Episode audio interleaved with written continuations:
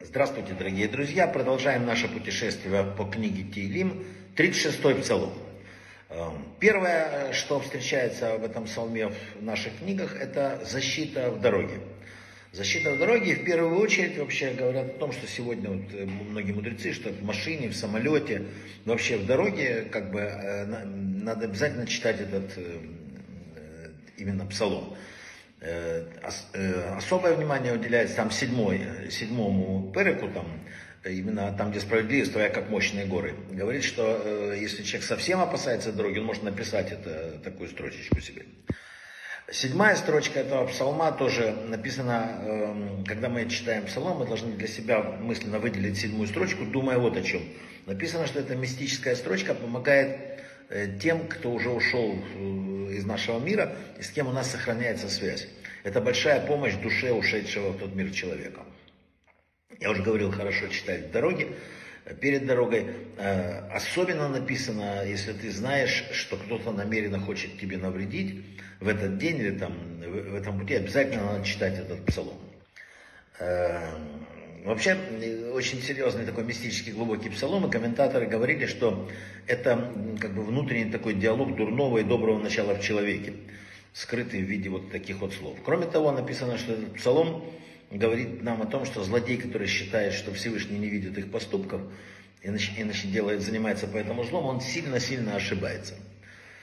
Что еще написано? Написано, что это молитва, чтобы не оказаться в окружении злоумышленников. То есть какое-то дело собирается, если ты волнуешься, пойдет ли оно в хорошую сторону, надо молиться. Написано, что это псалом специально серьезнейший урок людям, которые идут за своим там, побуждениями всякими. Он внушает, чтобы они не боялись Бога, чтобы хвалить дурные поступки. И таков путь написано дурного начала в этом мире. Сначала он, э, так сказать, уговаривает и дает кушать, а потом поднимается и обвиняет. Э, на шестую строчку этого псалма есть интересное толкование Мальбима. Он говорит, что есть два вида управления миром. Первое постоянное, которое существует. Природа, холод, там, жара и так далее и непостоянная точность, которая поднимается, так сказать, через чудеса. И между этими двумя видами управления есть связь, так как один и другой исходят от Творца. Когда люди совершают хорошие поступки, говорится э, в толковании к этому псалому любимому, происходит много чудес, одетых в законы природы, которые человек практически не замечает. То есть наша доброта никогда не пропадает. В Тегелиме 36, еще раз говорю, он такой глубокий, очень такой внутренний. Э, есть объяснение, почему э, плач вообще человека, когда сердце плачет от сердца, разрываясь, это сгула для Хесуда, чтобы все изменилось. Написано, что это в, в этом Тигрим написано, как дорога твоя милость, Бог. Смысл этих слов в том, что милость тяжело найти, имеется суд, и не дай Бог, там есть продолжение, какое дальше? Люди в тени твоих крыл спрячутся. Это аббревиатура слов плач, да? как, так как плач помогает, такая аббревиатура слова. Это книга э, э, Раби Нахмана из Бреслова.